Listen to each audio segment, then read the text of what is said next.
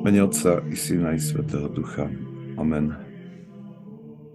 Oče náš, ktorý si na nebesiach, posved sa meno Tvoje, príď kráľovstvo Tvoje, buď vôľa Tvoja, ako v nebi, tak i na zemi. Chlieb náš každodenný daj nám dnes a odpúsť nám naše viny, ako i my odpúšťame svojim vynikom. A neuved nás do pokušenia, ale zbav nás zlého. Lebo Tvoje je kráľovstvo a moci sláva Otca i Syna i Svetého Ducha, teraz i vždycky i na veky vekov. Amen. Srdečne vás všetkých pozdravujem. Budeme pokračovať nejak uvažovaní nad uh, textami, ktoré nám ponúka dielo Evergetinos, a to konkrétne v 17. hypotéze. Táto hypotéza nám ponúka tvrdenie, ktoré zopakujem pre osvieženie pamäti. Tá hypotéza znie teda takto. Ako ten, kto sa stane mníchom, musí sa zbaviť všetkého, čo mu patrí. A že osobný majetok pre mnícha v cenobickom monastieri je jednoznačne katastrofálny. Minulo sme uh, začali uh, jedným príbehom v tejto, z tejto hypotézy a teraz vlastne budem pokračovať ďalším, ktorý je taký zaujímavý. Znie takto. Brat po zrieknutí sa sveta, aby sa stal mníchom, rozdal svoj majetok chudobným. Ponechal si však trošku pre seba. Potom prišiel k svetému Antonovi a poprosil ho, aby ho urobil mníchom. Svetý Anton však vedel, že tento kandidát na mnístvo si ponechal trochu peňazí a preto mu povedal, ak si praješ srdca mníchom, choď do tamtej dediny a kúp nejaké meso. Potom vyzleď šaty, polož meso na svoje nahé telo na miesto odevu a takto sa vráť naspäť ku mne. Brat urobil, ako svätý Anton Veľký prikázal. Keď sa vracal, nahý a nesúci meso na svojich plciach, psi a dravé vtáci sa pokúšali uchmatnúť z mesa a utrhali tým aj časti z jeho tela. Keď v tomto stave prišiel k starcovi, ukázal mu rany spôsobené zvieratami. Svetý Anton mu povedal – Taká istá vec sa stane tým, ktorí opustili svet, ale túžia mať peniaze. Démoni na nich útočia a trhajú ich na kusy.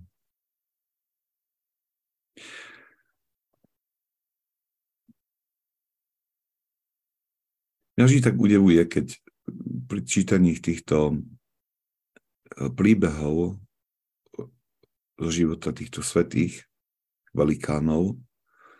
Eh, vždy ma tak prekvapí, mm, že niekedy, alebo že veľakrát namiesto nejakého poučania, presvedčovania alebo vysvetľovania eh, prikážu urobiť niečo, čo nielenže otestuje akoby poslušnosť toho kandidáta na mnístvo, ale skôr ukáže praktickým spôsobom nejakú, nejakú stránku alebo nejakú oblasť života, ktorú treba ošetriť alebo vyliečiť alebo uzdraviť alebo zmeniť.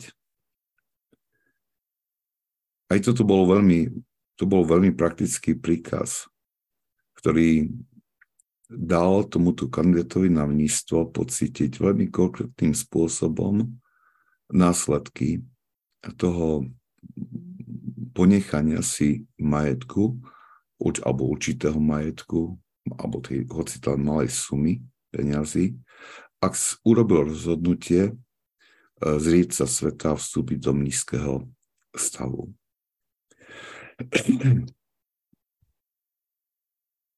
Keď sa uh, pohanského filozofa Platóna pýtali, že koľko môže mať človek pozemského majetku, tak ten odpovedal, že toľko, aby sa ten majetok nestal prekážkou na dosiahnutie cieľa. Toto povedal pohanský filozof. A uh, už on vypozoroval, že majetok predstavuje uh, mnohokrát určitú záťaž, ktorá znemožňuje človeku niekedy i dosiahnutie cieľa, ktorý má pred sebou. A niečo podobné vnímame aj v dielach svätých Otcov.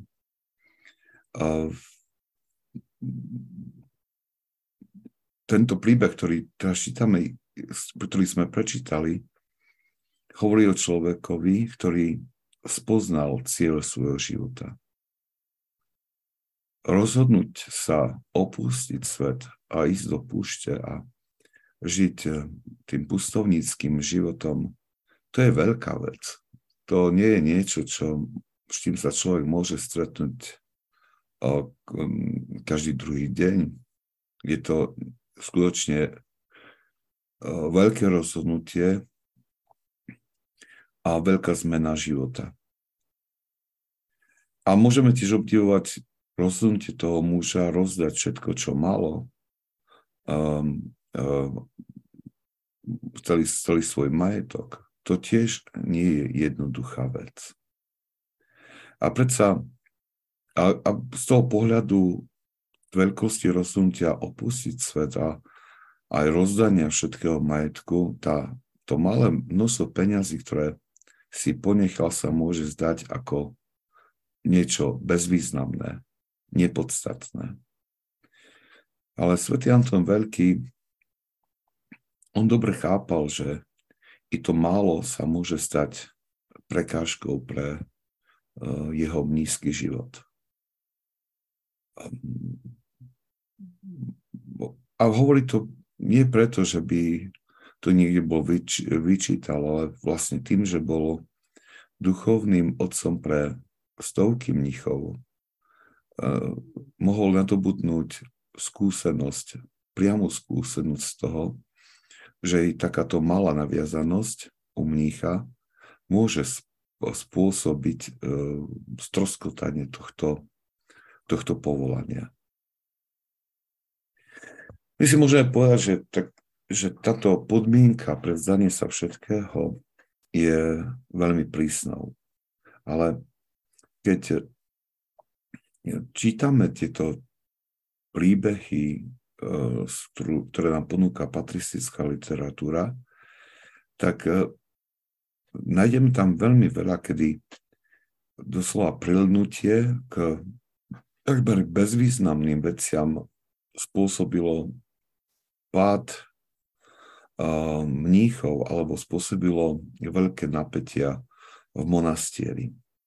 Ono nikdy, ono nikdy nezáleží na tom, ako veľa toho človek má, alebo akú hodnotu vlastní, ale záleží na tom, čo tie veci predstavujú pre človeka. A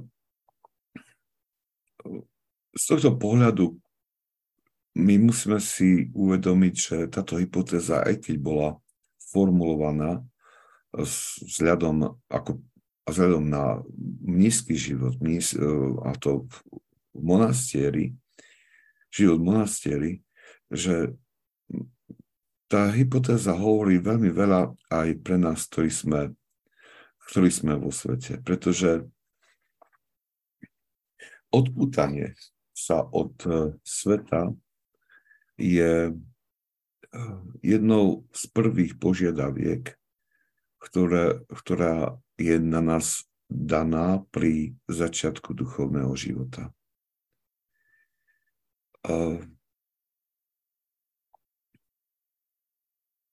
Keď zoberieme sveto Jana Klimaka a jeho slavný rebrík, čiže tých 30 krokov duchovného výstupu, tak vlastne prvé tri kroky, o ktorých rozpráva, prvé tri kroky sú, aj keď sú názvami nejakým spôsobom ako keby oddelené, predsa hovoria o tom istom. Hovoria o dôležitosti odputanosti.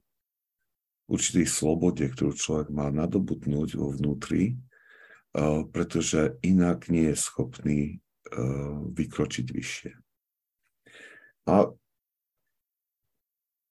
je dôležité na to, na to pamätať. My tu máme v farnosti teraz cez ten pôst takú výzvu, alebo sa snažíme a uvažujeme o tomto. Teda pre každé postné obdobie dávam nejakú výzvu. Či už je to určitá modlitba, určitý modlitbový zápas, alebo um, proste pred Viancami sme mali to uvažovanie, krátke uvažovanie nad nad nejakým dielom svätého Otca, čo prinieslo veľmi veľa akože ovocia, alebo uh, odozva bola veľmi dobrá. Ale pre tento post sme si zvolili, alebo som poukázal, že by sa mohli pokúsiť o to zjednodušenie života. O to, aby sme sa pozreli na to, čo všetko je v našom živote a čo je zbytočné, čo je potrebné sa odpútať. A je to dôležité, to, toto duchovné cvičenie a aj určité praktické vykonanie je dôležité, pretože jedna z takých hlavných práv, ktorá ktorú, ktorá sa ozýva v učení všetkých tých svetých učiteľov duchovného života je, že pokiaľ srdce je naplnené svetom, nemôže prijať to poznanie z chora. To znamená, že sa človek stáva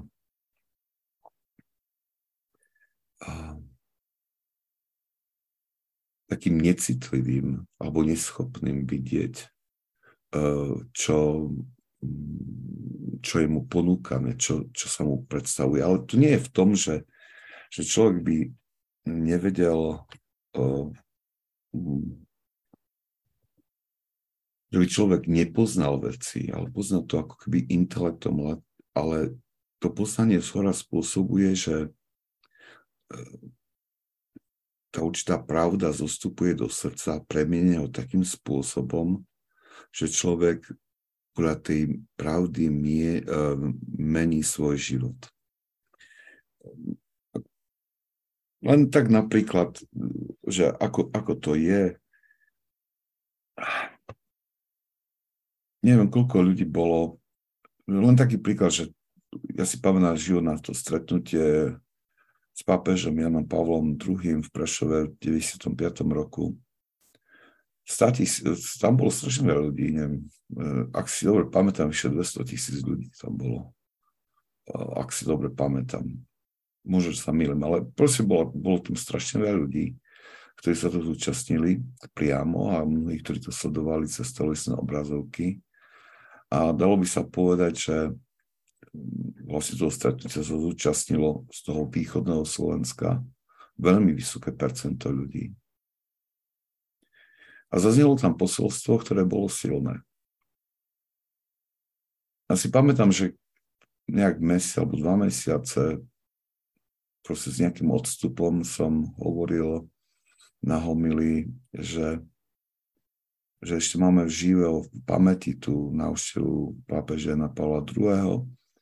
a že si dokážeme spomenúť na mnohé detaily z tej návštevy a, a, máme aj skúsenosti z tých vonkajších vecí, ale či si pamätáme aj to, čo nám povedal. Keď som to hovoril a myslel, že otázku som videl na tvárach um, poslucháčov, že i úsmevy, že proste tak toto, toto nie, to si, už málo kto si vedel spomenúť, čo vlastne povedal. Ale bolo to tým, že sme nerozumeli. Bolo to tým, že to bolo pre nás nezrozumiteľné. Ja si myslím, že to je taký príklad z toho, že, že môže, že, sme, že tie srdcia ešte boli naplnení niečím iným a čo nedovolilo tomuto poznaniu z hora zostúpiť do srdca a pretransformovať ho.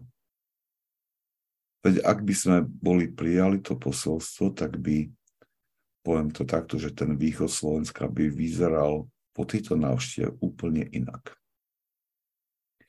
Ale môžeme to použiť aj, aj inak, že koľko homilí, príhovorov alebo nejakých reflexí človek počuje počas svojho života a, a zdá sa, ako keby, ako keby to nemalo nejaký extra účinok na, na, na jeho život. Ako by to sklzlo a e, nezakorenilo sa v živote. A teraz ja to nehovorím preto, aby som vysloval nejakú kritiku, alebo, ale hovorím, iba chcem poukázať na tú duchovnú zákonitosť, že ak je srdce naplnené svetom, tak tam nemôže prísť ten, to poznanie zhora, ktoré svetí otcovia charakterizujú rôznymi, rôznymi spôsobmi, ale ale v podstate ide o to, že je to tá nejaká sila, ktorá mení srdce človeka a, a usmerňuje život človeka um, novým smerom, ktorá dodáva človeku odvahu um, meniť zaužívané zvyky a osvojovať si nové, ktoré sú, ktoré sú lepšie a ktoré vedú k spase. To je ten problém a práve preto i tí, ktorí vstúpili do monastiera, vlastne sa rozhodli pre tú cestu um, cestu získania spásy tým radikálnym spôsobom, tak aj títo ich duchovní otcovia predstavení tých monastierov veľmi dbali na to, aby táto duchovná zákonitosť bola dodržaná aby ich srdcia boli vyprázdnené od sveta, aby mohli prijať to poznanie z hora, aby mohli prijať tú pomoc, ktorá im bude pomáhať k tej premene srdca alebo, k tomu, alebo postupným krokom k zbošteniu, k nadobudnutiu dokonalosti. Ale to, čo platí pre mníchov, platí aj pre nás v pre nás, ktorí sme vo svete, aj keď e, bolo by nemudré teda nasledovať proste to radikálne zrieknutie sa všetkého, pokiaľ máme svoje povolanie byť vo svete a sme, máme rôzne zodpovednosti za seba a za druhých a za svoje rodiny, ale tiež by sme mali veľmi dbať a možno, že o, je to ešte ťažšie než u mníchov, pretože tam je to jasné, ale e, my by sme mali byť veľmi pozorní a veľmi skúmať srdce, aké naviazanosti sú tam. Aké, ak, k čomu lipnem. Svetý Jan Klimak hovorí, alebo dáva také kritérium, aby sme zistili, či sme naviazaní na veci tohto sveta alebo nie. On hovorí, že ak strata nejakej veci spôd nám spôsobuje zármutok, tak máme vedieť, že sme pripútaní k veciam tých, tohto sveta. Teda on hovorí, že pokiaľ my sa rmutíme nad stratou čohokoľvek, čo nepatrí, čo nesúvisí s našim väčšným životom, tak to je znamením, že ešte žijeme v tomto svete a nie sme od neho odpútaní. A našim úsilím by mala byť tá, tá sveta, ten svetý stav duše, kedy, kedy my kráčame týmto životom s očami upratými na Krista. S očami, očami upratými na na, na to najdôležitejšie, čo je v našom živote, a to získanie spásy.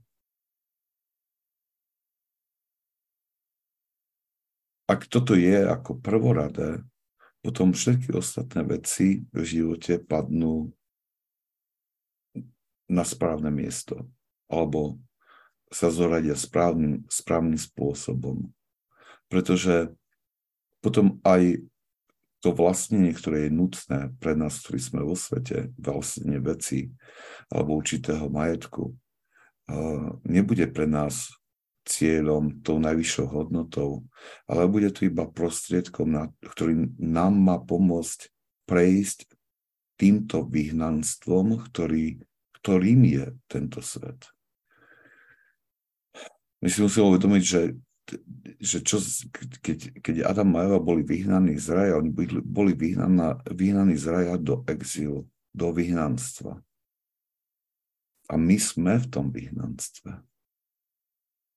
A, a, a z tohto vyhnanstva kráčame smerom, naspäť smerom kraji, ktorý nám bol otvorený Kristovým utrpením, obetou a zmrtvých staním. A to by na toto, toto je, toto by sme mali, mali by sme si veľmi pripomínať a preto by sme nemali, mali, preto by sme mali dávať pozor na to, aby nejaká pripútanosť k tomuto miestu vyhnanstva, k tomuto exilu nespôsobila, že prestaneme kráčať.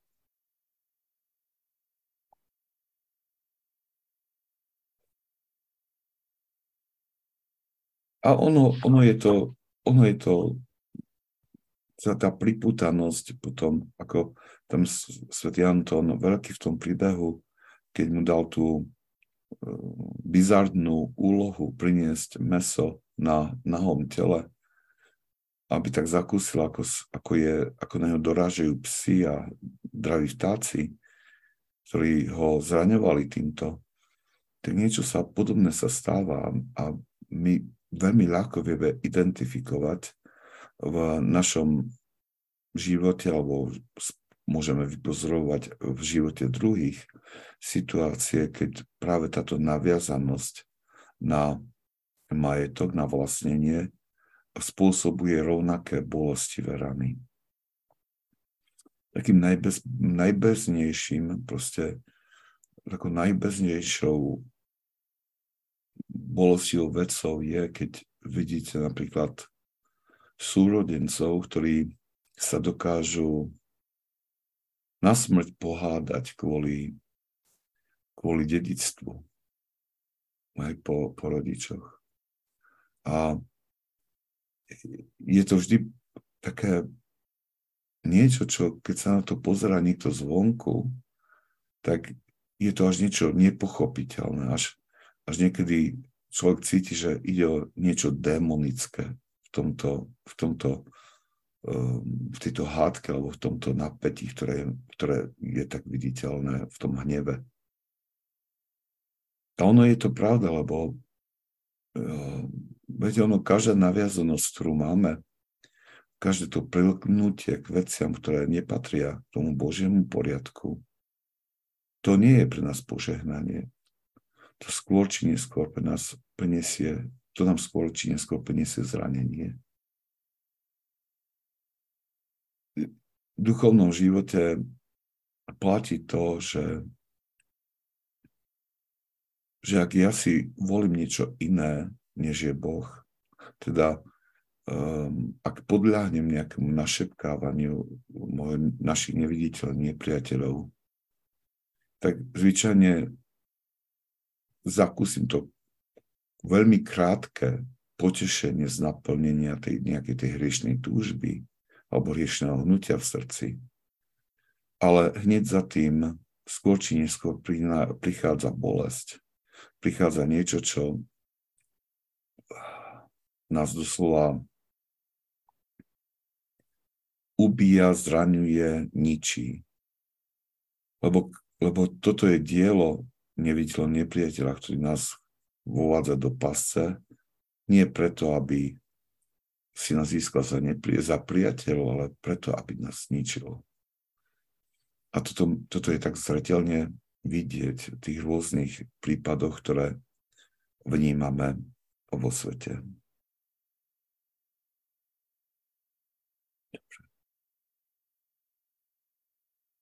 Môžeme ísť pokračovať ďalším príbehom, alebo ak chce niekto niečo dodať. Dobre. Druhý príbeh z Gerontinkona hovorí toto. Aba Izidor povedal, že vášeň lakomstva je hrozná a je schopná všetkého.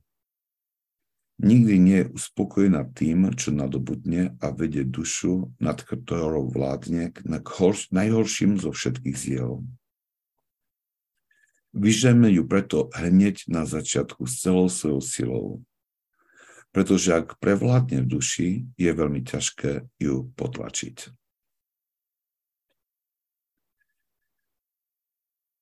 Ten príbeh trošku navezuje ten prvý s tým, že hovorí, že z tých rôznych pripútaností, ale predovšetkým v tomto príbehe pripútanosť k nejakému majetku, sa stáva živnou pôdou, z ktorej potom vyrastajú ďalšie vášne. V tomto prípade on hovorí o lakomstve. A neviem, ktorý, ktorý svetý to povedal, mám taký dojem, že svetý Jan Klimak, ale nie som si teraz istý, hovorí, že o lakomstve hovorí, že to sa podobá, že lakomý človek sa podobá človeku, ktorý aj keby vypil celý Níl, aj tak by neuhasil svoj smet. Tak, tak silná je tá, tá vášeň tak veľmi zvezuje, zvezuje človeka, tak, tak, tak zvezuje jeho srdce a, a je veľmi ťažké, je veľmi ťažké ju poraziť. Tak, možno, že poznáte ten príbeh, ktorý napísal, alebo poviedku, ktorú napísal Tolstoj, keď hovoril, že tej poviedke, že to si um, oznámil, že každému dá toľko pôdy, koľko si sám obíde za jeden deň. A jeden mužik, ktorý sa o tom dozvedel, tak predal všetko, čo mal a odcestoval do tej oblasti a, a od lakomstva proste začal hneď z rána obchádzať pôdu a tak si dali, že ešte tento kúsok poľa, ešte tento kúsok pre, tento bude pre pšenicu, tento pre kukuricu a ešte aj trošku lesa by sa zišla, aj ten rybník by tam mohol byť. Hej, a, a ešte, ešte slnko prechádza oblohou a zrazu sa už zbada, že sa schýluje k, k západu slnka, tak už začne bežať, aby stihol dôjsť do západu slnka tak beží zadýchčaný a z posledných síl nakoniec aj dorazí do cieľa a celý vysielný padá, vzala jeho krv a on zomiera. A vtedy nad ním povedali slova, že vykopte mu jamu 2 metre dlhú, meter širokú, pol druha metra hlbokú. Toľko mu stačí chcel veľa a nakoniec to, čo mu stačilo, bola jama alebo hrob, v ktorom bol pochovaný. Ale myslím, že v tejto poviedke Tolstoj majstrovsky, majstrovsky opísal tú vašeň lakomstva, ktorá sa rodí z pripútanosti eh, k eh, srdca, k k vlastneniu, k majetku. To, to lakomstvo rastie veľmi, veľmi rýchlo, rýchlým spôsobom a e, človek si neuvedomuje, že ho ženie stále k, k väčšej a väčšej túžbe po, po väčšom a väčšom majetku, po väčšom a väčšom vlastníctve. Lebo sa človek zmocní jedného objektu svojej túžby, už nachádza druhý objekt a usiluje sa ho získať aj za cenu veľkých obetí. Um, ja pamätám, že v, ja si pamätám, že na jednom na iných duchovných cvičeniach tam zaznie, tam ja rozprával o, práve o tomto lakomstve a hovorí, že um, mali by sme, uh, že ak by sme sa naháňali za vecami spásy s takou razantnosťou, ako sa naháňame za vecami, ktoré spôsobujú, vyvoláva lakomstvo, tak by sme všetci boli dokonali a svetí. A mal veľkú pravdu s týmto.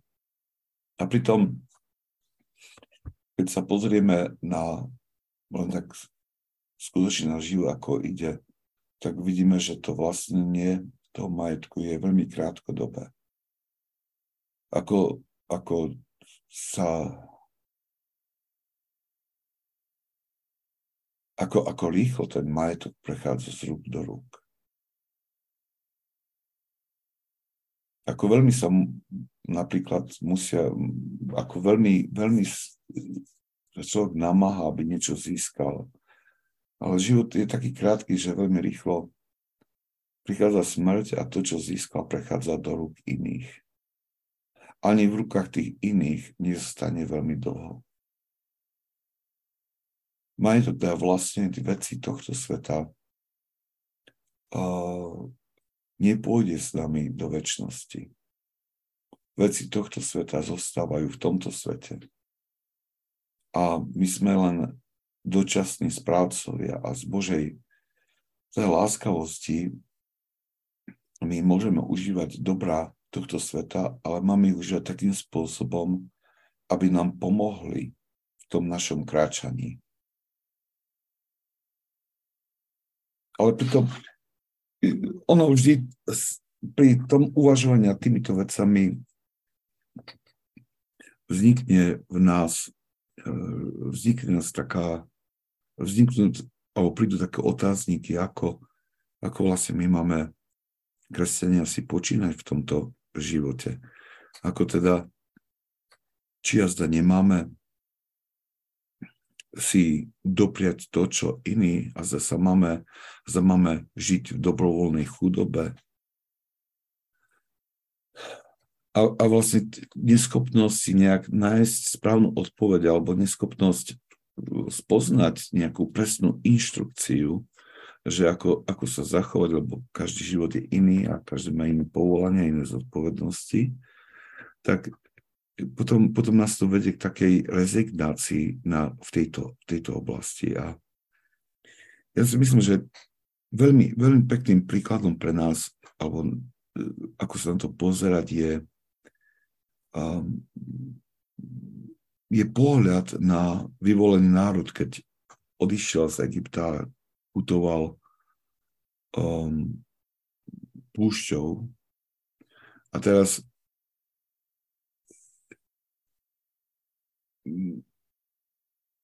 je, je jasné, pre nás, keď ich sledujeme, tak vidíme, že boli povolaní z otroctva do zaslúbenej zeme.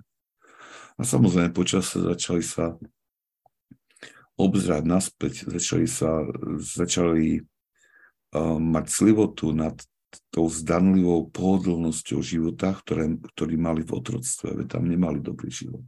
A napriek tomu i tá to zdanie nejakej, nejakej pohodlnosti uh, im spôsobilo, že, že mnohí uh, mali tú clivotu. Ale keď si uvažíme, že, že ako putovali tú púšťou, tak oni neputovali ako úplne bez majetku. Tam mali stáda, dobytka, ktoré hnali so sebou. Mali tam veci, ktoré potrebovali pre svoj život. Všetci tí, ktorí vyšli z Egypta, prežili zbytok života na púšti, na tej ceste. A teda mali so sebou všetko to, čo pre život potrebovali. Všetko to. Ale nemali nič, čo by im bránilo v kráčaní. A myslím si, že toto je taká, to je taká myšlienka, ktorú keď my si vložíme do, do srdca, že sm, a tu predstava a vlastne tú, tú, tú, tú víziu, že, že, že my sme na ceste, na ceste k väčšnosti. A podľa toho budeme teda, to, to, to bude dobré kritérium na to, aby sme aby sme vedeli rozlišiť, čo v našom živote je navyše, čo nás stiahuje dole, čo nám bráni kráčať po tejto ceste. Táto myšlienka alebo táto predstava nám pomôže určiť správnu mieru vecí a vzťahov.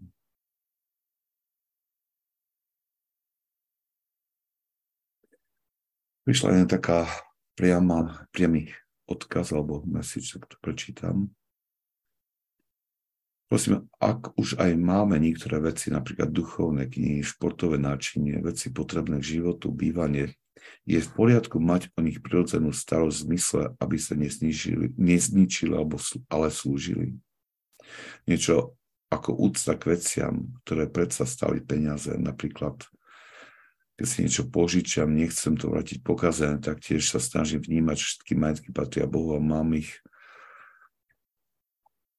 požičané na čas, mal by som sa k ním správať múdro alebo naopak ľahostajne. Čo znamená byť dobrým správcom?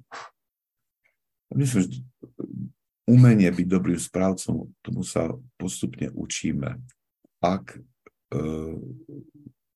tým, že, že si začíname osvojovať ten správny vzťah k majetku. Samozrejme, že samozrejme, že to, čo je nám zverené, o to sa máme starať. A teraz je otázka, len spočíva v tom, že ja na tie zverené veci musím, musím pozerať eh, z toho pohľadu, nakoľko ma zvezujú na tým môj ceste k spase. A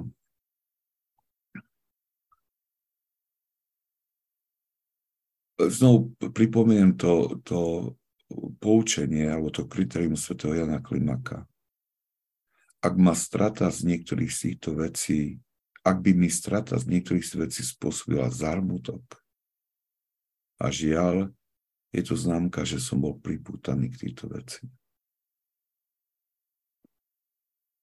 To, to, ale to kritérium nás nevolá k tomu, že my sme boli nezodpovední vo svojich povinnostiach, nezodpovední uh, a proste prehajdakovali veci. To neznamená, že keď som rodičom, že teraz ľahkomyselne stratím prostriedky, ktoré majú slúžiť pre zabezpečenie mojej rodiny. Chcem vám povedať to, že to kritérium nás vedie k tomu, aby my sme odhalili, uh, nakoľko to vlastnenie nás zotročuje tým, že slúžime tomu vlastníctvu a že nie sme správcami. Je, je rozdiel byť správcom, že si uvedomať, toto mi Boh dal vo svojej dobrote, aby som to užíval vo svojom živote je, to je jeden postoj, a druhý postoj je, keď, ten, keď ten, to vlastnenie spôsobuje, že som otrokom toho, že, že, že podriadzujem svoj život um, nejakým krčovitým a, a neprirodzeným spôsobom k tomu, aby som si ten majetok udržal alebo zveľadil, čo, e, e, e, bez nejakej potrebnej núdze, potreby. Je veľmi ťažko sa toto vysvetľuje, ako že my si to majú oveľa jednoduchšie, pretože tam oni sa vzdávajú radikálne všetko a majú v tom jasno. Tí, ktorí sme vo svete, my potrebujeme veľmi veľa rozlišovať a skúmať svoje srdce, pretože uh, nedá sa dať jedno meritko na, uh, pre všetkých rovnaké. Lebo každý život, uh, život každého je v iným, inom prostredí, v inom povolaní, inom mieste a tak i tie potreby k tomu kráčaniu počas tohto nášho exilu sú rôzne. A, a ale skutočne dôležitá sloboda srdca, to, tá odpútanosť spočíva v tom, či, či, či som naviazaný na tieto veci, či tie veci ma zotročujú, alebo nie. Či mi tie veci slúžia, alebo ja slúžim im. Um, ako ťažko, je mi ťažko to ďalej, viacej, viacej vysvetliť. Myslím, že to je jedna z takýchto vecí, ktorej, ktorú pochopíme, alebo tak začneme ju chápať vtedy, keď sa začneme o to pokúšať, to žiť. Um, keď tu máme tie formačné stretnutia vo farnosti a mnohokrát narazíme na túto tému, tak vždy to vyvoláva veľký problém, pretože je to, je to náročná téma a nedá sa, nedá sa nejakým spôsobom vysvetliť tak, aby uh, to vysvetlenie zapasovalo na uh, spôsob života každého jedného jednotlivca. A vtedy hovorím to, že niektoré veci v duchovnom živote alebo pochopenie veci, po, určité pochopenie veci v duchovnom živote prichádza uh, v tej najčistejšej a najlepšej forme vtedy, keď sa o to pokúsime. Že možno, že aj toto nám nie je úplne jasné, ako sa odputávať od, od nejakého vlastnenia, od toho priputania k majetku alebo k veciam tohto sveta. A môžeme veľa toho čítať a stále nám to nebude jasné a zreteľ nebudeme to chápať. Ale ak urobíme jeden krok k zjednodušeniu života, jeden krok, ktorý nás povedie k slobode z toho zotročenia, tak s vykonaním tohto kroku príde to poznanie z hora. To, to, to pochopenie, um, prečo je to dôležité. A aj um, sa nám odhalí aký ďalší krok, do, uh, ktorý, ktorý, máme, ktorý máme vykonať. Sme pri diskusiách, ktoré som spomenul na tých, uh, na tých formačných stretnutiach, zaznelo aj niekoľko takých dobrých um, nápadov, ktoré Priznám si, že niektoré som si sám osvojil, ako som ich začal nasledovať, pretože sa mi zdali veľmi múdre. Napríklad, uh, jeden pán povedal, že on bojuje uh, s tou vlastne s tou túžbou po pardon, bojuje s tou túžbou po, po ako ovládnuť nejak tú náklonnosť k vlastneniu e, takýmto spôsobom. Hovorí, že keď pocítim, že, alebo príde mi myšlenka, že potrebujem niečo mať, že niečo si potrebujem kúpiť, že to skutočne potrebujem pre svoj život. On hovorí, ja mám taký notes, hovorí, tam si to zapíšem, že to potrebujem, ako je to ako list na nákupy. A on hovorí, že ale čakám dva týždne. A keď po dvoch týždňoch si to pozriem a usúdim, že to skutočne potrebujem, tak si to kúpim. A hovorí, že najlepšie na tom je to, že zvyčajne dve tretiny z tých myšlienok, z tých impulzov, že to potrebujem, po dvoch týždňoch sa ukáže, že to vlastne nepotrebujem. Že z tých zápiskov alebo z toho zoznamu vecí na zakúpenie vždy dve tretiny ako odpadnú. A on hovoril takto, že predstavte si, že by som teda uspokojil ten svoj prvý impuls, ktorý prišiel a hneď si to kúpil hovoril, že teraz, um, teraz ako cez internet sa dá to okamžite človek ide a kúpi si to objedná to, do dvoch dní mu to príde, alebo niekedy až alebo doslova po jednom dní mu to príde. Tak hovorí, že, že koľko, on hovorí, že koľko, s koľkými vecami by, by si zapratal svoj dom v úvodzovkách, svoj život, keby to takto nasledoval. A je to pravda, lebo v mnohých prípadoch, a to je také niekedy až silné pokúšanie, keď človek intenzívne cíti, že tak toto, toto by bolo, v mojom prípade to skôr je s týmto spojené, že človek natrafí na nejakú knihu, na, uh, alebo odporúčanie na nejakú knihu, tých uh, svetých otcov nejakú, a nejaké komentáre a tak a si povie, tak toto, toto bude užitočné. Hej, a, a je to priam taký, mám takú intenzívnu tužbu ísť hneď a objednať si tú knihu. A tá nasledovanie rady toho pána mi pomohlo, pretože tak som si povedal, tak počkám, hej, uvidíme.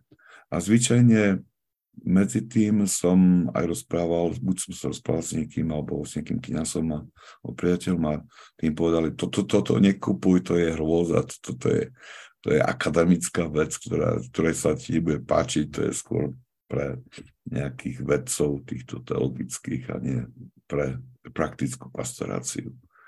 A skutočne e, to počkanie ma, ma uchránilo pred kupou mnohých e, vecí alebo tých kníh, ktoré by inakšie len prišli a pravdepodobne by len stali kde si na poličke bez toho, aby boli použité. Tak toto je, toto je jedna vec, ktorá, ktorá môže byť, ale nemusí to ísť presne len o majetok, že pardon, iný, iný taký nápad, ktorý prišiel, alebo vzdielanie, ako, ako proste rozpoznať tie prípudnosti života. E, bola iná, iná pani povedala, že ona, keď e, čítala práve, že Sv. Jana Klimaka, tie prvé, prvé kapitoly o odputanosti, tak hovorí, že chcela si tak vyskúšať, teda, že čo všetko je v živote a hovorí, že uh, zobrala papier a začala si písať, čo všetko naplňa jej deň. A proste dávala všetko, všetko, čo jej prišlo na um a potom to rozšila aj trošku, že čo je, tak sa opakuje v prebehu týždňa alebo tak s takou pravidelnosťou v jej živote. No, že keď sa potom na to pozerala a ako prehodnotila, alebo sa k tomu vracala niekoľko dní, tak sa rozhodla, že to je strašne veľa a začala škrtať. Toto nie je potrebné, toto nie je potrebné, toto nie je potrebné. A hovorila, že ani si neuvedomila, že mnohé tie veci, aktivity a veci boli spôsobené tým, um, akýmsi tlakom okolia, o správnu etiketu, ako sa správne chovať, správať, alebo čo je slušné. A hovorí, že e, rešpektovanie alebo nasledovanie toho, tej etikety, ktorú svet je nejak vnúcoval, spôsobil, že naplnila svoj život, svoj deň mnohými aktivitami, ktoré neboli potrebné. A podobne je to, podobne, podobný tlak je aj čo sa týka čo sa týka majetku alebo veci. Svet nám ponúka určitú predstavu, ako žiť svoj život. A um, poviem to takto, že uh, takým, takým, čo mi prišlo na um, lebo teraz, teraz som videl reklamu teda je teraz pred časom, a kde um, proste jedno, jedno, neviem, nejaký produkt to bolo, ale že naplniť si sny, že tam sa pýtali dievčatka, že čo dostane na Vianoce, ona hovorí, že na Vianoce nič, ale no, že vo februári tu bude toto, potom to bude dovolenka, potom tu bude nejaká ďalšia dovolenka a tak ďalej. A ja som si hovoril, že ako, ako vtláčajú tým, že chcú nejaký ten produkt, niektoré spoločnosti preto ako vtláčajú um, do mysle ľudí uh, predstavu určitého životného štýlu, ktorý keď nie je naplnený, tak sa človek sa cíti, že ako keby niečo strácal v živote, ako, ako keby niečo míňalo a sa, cíti nekomfort, e, sa necíti pohodlne. A je to s mnohými vecami, ktoré ako si sa zdá, že musíme mať. A ten tlak reklamy, ten tlak zo sveta, ktorý nás nutí k, e, vlastneniu, je taký enormný, že skutočne je to zázrak, aj to dielo Božej milosti, ak sa dokážeme pred tým uchrániť a dokázať veľmi, veľmi starostlivo rozlišovať. Ale musíme sa o to pokúsiť, pretože bez toho to naše srdce bude veľmi rýchlo naplnené týmito vecami a, a obrie nás to schopnosť vnímať alebo prijať to poznanie Sora, ktoré skutočne transformuje naše srdce a mení ho. A môžeme nabaliť na seba toľko až veci, že nakoniec budeme aj počúvať, um, budeme aj počúvať poučenia i svetých otcov, poučenia, ktoré prichádzajú z Evanília. Budeme aj o všetkom vedieť e, svojim intelektom, ale nebude to formovať náš život. A to je, to je veľká tragédia.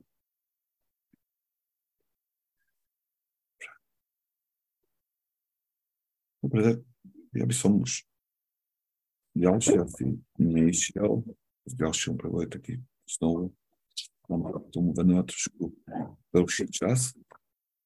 Takže by som, ak niekto otváram priestor, ak niekto má nejakú otázku, alebo chce niečo dodať, komentovať, pridať. A nemusí byť to k tejto téme, tak nech sa páči. Dobre.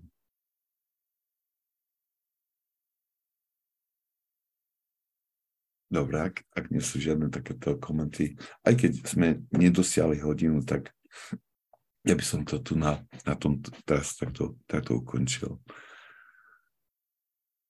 Tak veľká vďaka za toto stretnutie a uh, stretneme sa znovu pondelok za tých, ktorí sa stretávajú pri uh, nad učením uh, svätého Ignáca Briančinu, alebo potom ďalej na budúci týždeň štvrtok. Otec Mirom, počujeme sa? Áno, áno. Že um, či to bude v pondelok, potom zase o 8, či až, až v štvrtok. No, aj pondelok, aj štvrtok. O 20. večer? Áno. Dobre, dobre.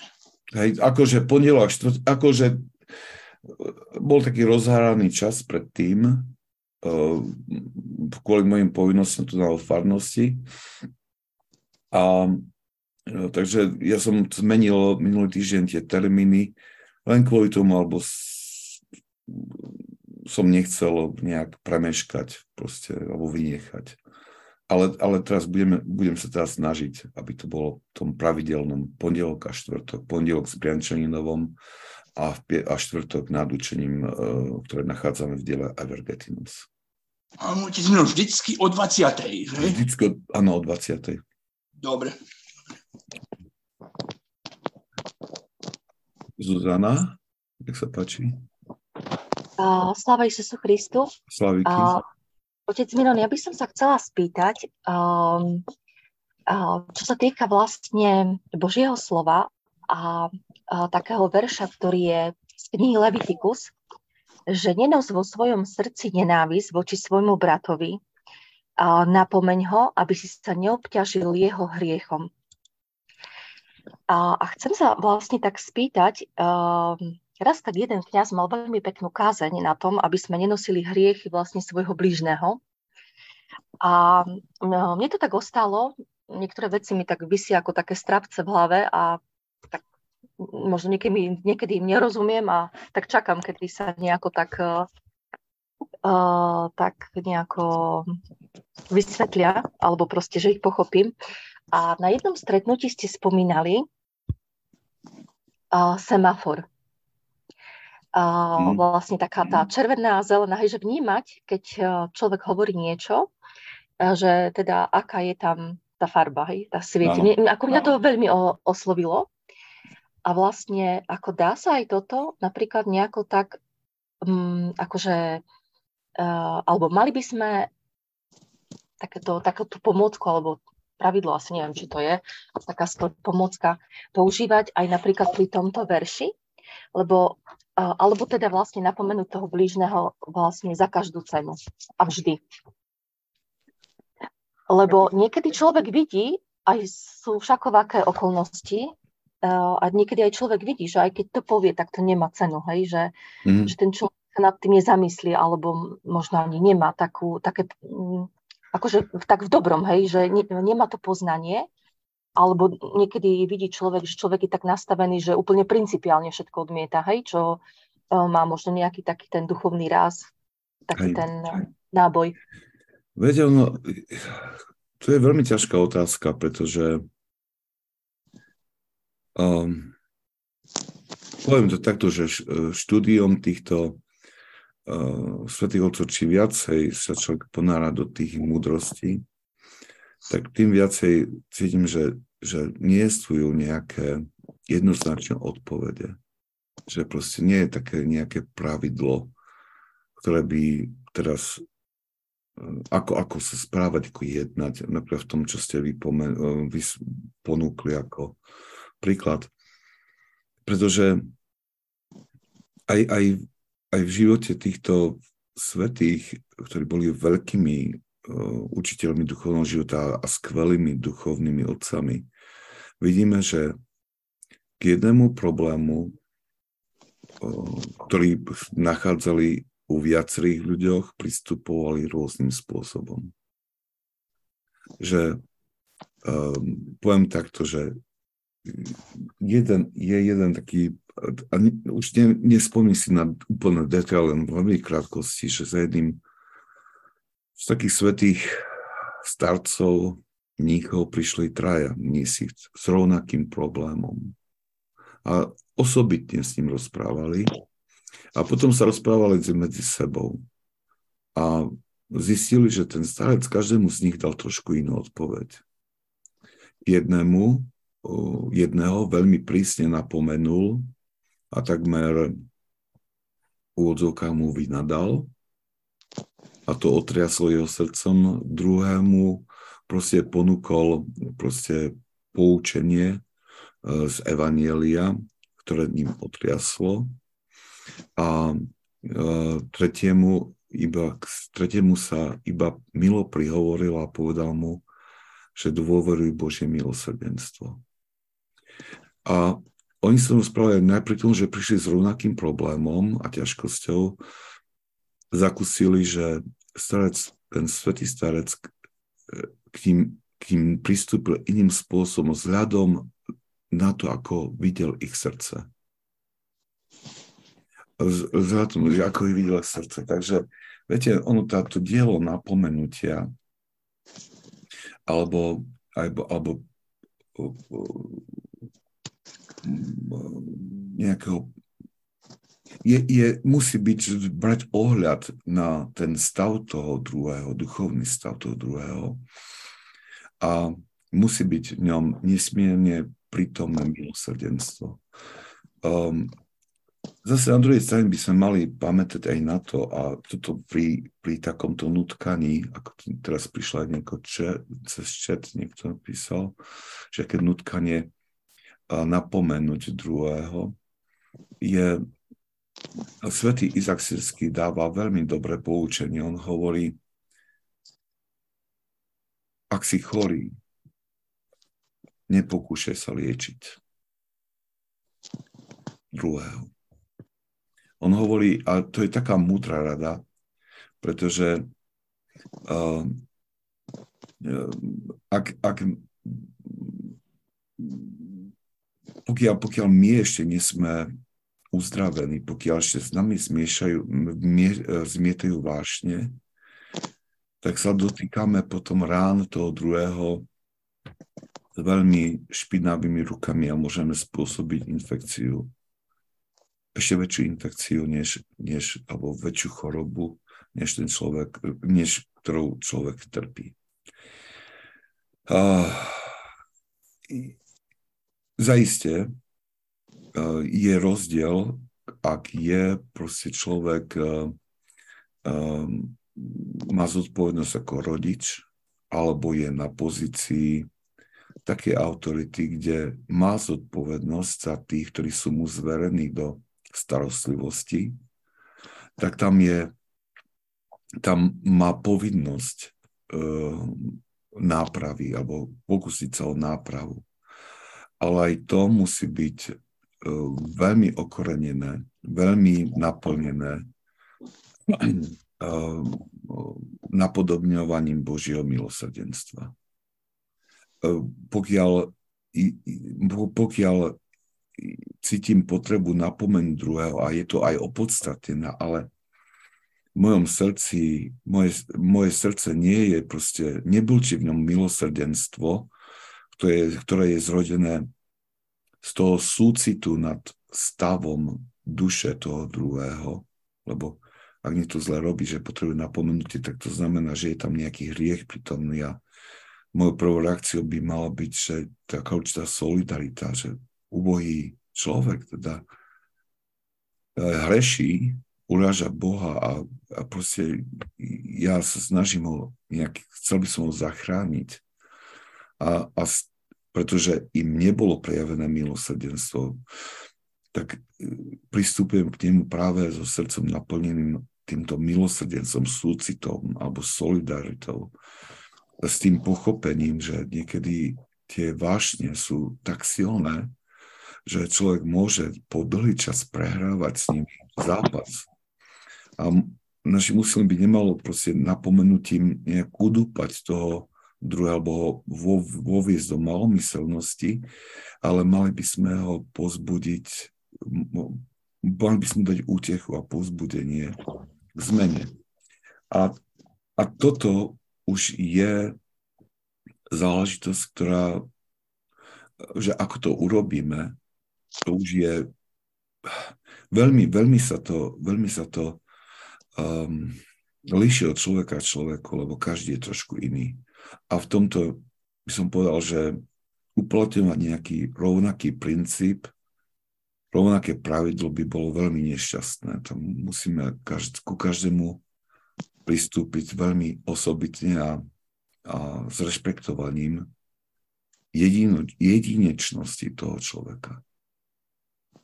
Neviem, či asi som nezodpovedal presne na vašu otázku. Ale... Nie, nie, ďakujem. Ja ešte k tomu by som chcel, že viete, ono keď budeme postupne prechádzať, a veľmi skoro vlastne prídeme aj na, k tým hypotézam, ktoré hovoria o napríklad o vlastnostiach duchovného otca, ktoré hovoria o spôsobe, ako ako vyznávať e, svoje myšlienky, ako si voliť duchovného otca a, a podobné veci, tak mnohé z tých vecí sa tam objasní, ako ten Evergetinos je v tom vynikajúci to dielo, že je to také rozsiahle, ale každej téme sa venuje proste do takých detajlov, že nám ponúka pohľad, rôzne pohľady a z toho sa e, prichádza také plnšie poznanie. Takže tam a zda, keď to miesto, tak ešte, ešte viac sa tam z toho ozremi, teda z toho, toho, keď budeme vidieť, ako, ako majú tí svätí ako duchovní otcovia pristupovať k druhým, za ktorých sú zodpovední, to v, tomto, v tom sú aj, tom, to je, v tom je aj rada aj pre nás, pre, pre bežný život, ako žiť. Hej, takže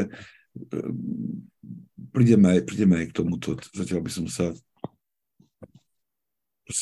nechal by som to pri tomto vysvetlení. Otec Miron, je eh, napomenutie blížneho skutkom a duchovného milosrdenstva? Áno, áno. Áno, je, je a, a je, to, je to aj našou povinnosťou, ale zase, zase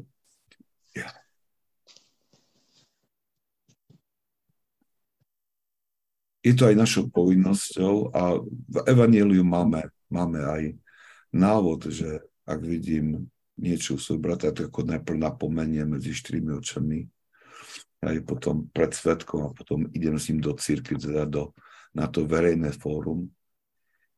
A ak neposluchne, tak potom vlastne ho mám ako za pohana, to znamená, že nemám, nemám s ním úvodzovka nič spoločné, keď mám ako povedať, ale, ale nemali by sme byť ľahostajní. Teraz ide len o to, ako prakticky to uskutočniť.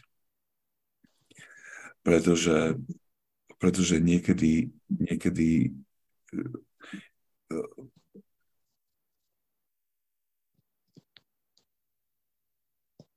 Viete, on, ono vždy je, že je dôležité, aby tam bola tá solidarita s tým, ktorý je nejak postihnutý tou vášňou, že človek by sa mal vložiť do a snažiť pochopiť toho rozpoloženie toho človeka a následne reagovať. A, a mnohokrát byť kreatívny v tom zmysle, ako k nemu pristúpiť. Kreatívny v tom zmysle, že hľadať tú, tú cestu, ktorú, by na, ktorú, ktorú nám diktuje Božie milosrdenstvo. Lebo Boh je milosrdný človeku. A, a teraz ak aj to naše napomenutie nemá byť takým napomenutím, ktoré jednoznačne... Tam je taký príklad z, z míského prostredia, z tie patristická literatúra hovorí, že mních uh, utrpel vážny pád a začal sa kajať vo vnútri a išiel vyznať to. A išiel k jednému starcovi, v ktorom si myslel, že je, že je skúsený a tak ani, aj tak sa nemal odvahu z hamby mu vyznať svoje riech, tak vyznal iba to pokušenie, že mal. A ten starec zareagoval s takou prísnosťou a hovorí, že ty na nič že ako, ako že proste je hrozné, že, že ako, aké myšlienky ty máš a tak, si nehodný nízkeho stavu a, a ten mních podľahol malmyselnosti a rozdol sa opustiť nízky stav a vrátiť sa do, do, do sveta. Našťastie stretol iného starca, ktorý e, bol k nemu láskavý a, a mal pochopenie pre jeho zápas a tomu sa postupne úplne otvoril a tým pádom došlo k vyliečeniu duše a nakoniec sa stal veľmi svetým mnichom. Ale aj, aj títo príbehy nám hovoria, že my musíme byť veľmi pozorní na to, ako to napomenutie uskutočňujeme, aby sme, aby sme nezničili život toho druhého. Je to ťažké a je to veľmi ťažké. Ale ako hovorím, že tie nasledujúce kapitoly, hypotézy nám určite vnesú uh, svetlo i do týchto otázok, ale um,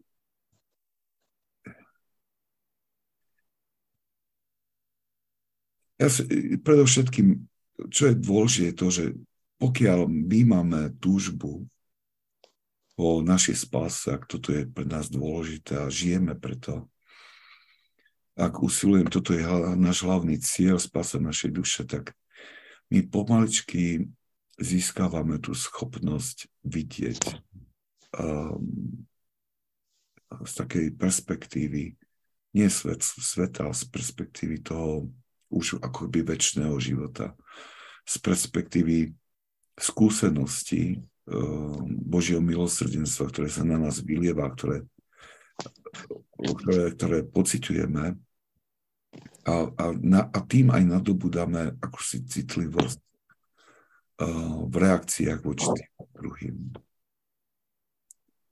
Takže, dobre. Ja by som to, som, som si myslel, že skončíme skôr a znovu sme to trošku natiahli. Ale to je v poriadku. To je v poriadku.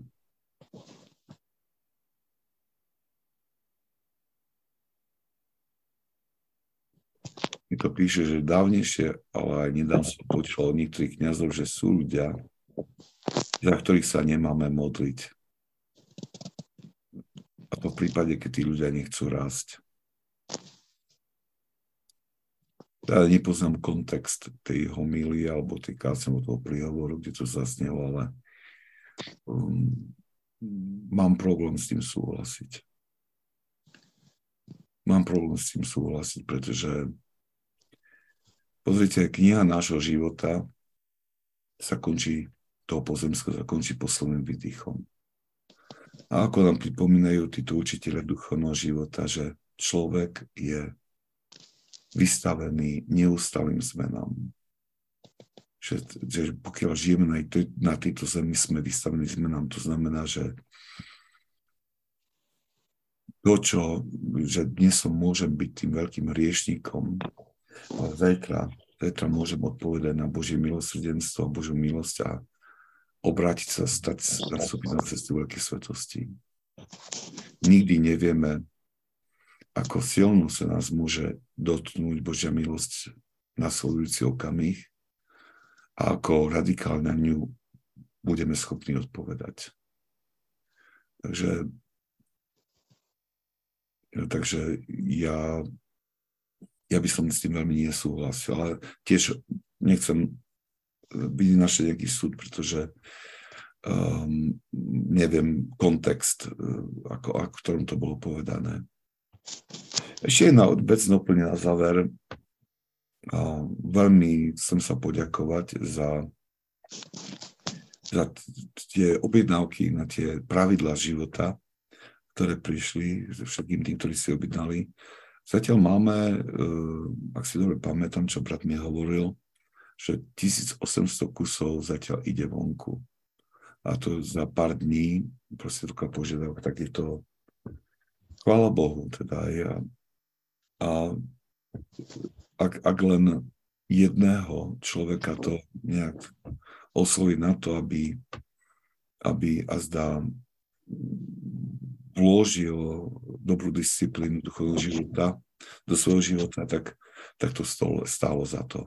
Ale stále ešte je, sa dá objednať, to je otvorená, otvorená vec, ale všetkým tým, ktorí prejavili tento záujem, ale tým pádom aj prejavili ochotu um, to nejak rozdistribuovať a tak nám pomôcť v šírení týchto vecí, tak veľká ďaká všetkým za túto ochotu.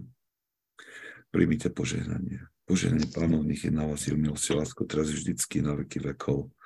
Amen. Aba Izodor, pros Boha za nás riešných. Amen.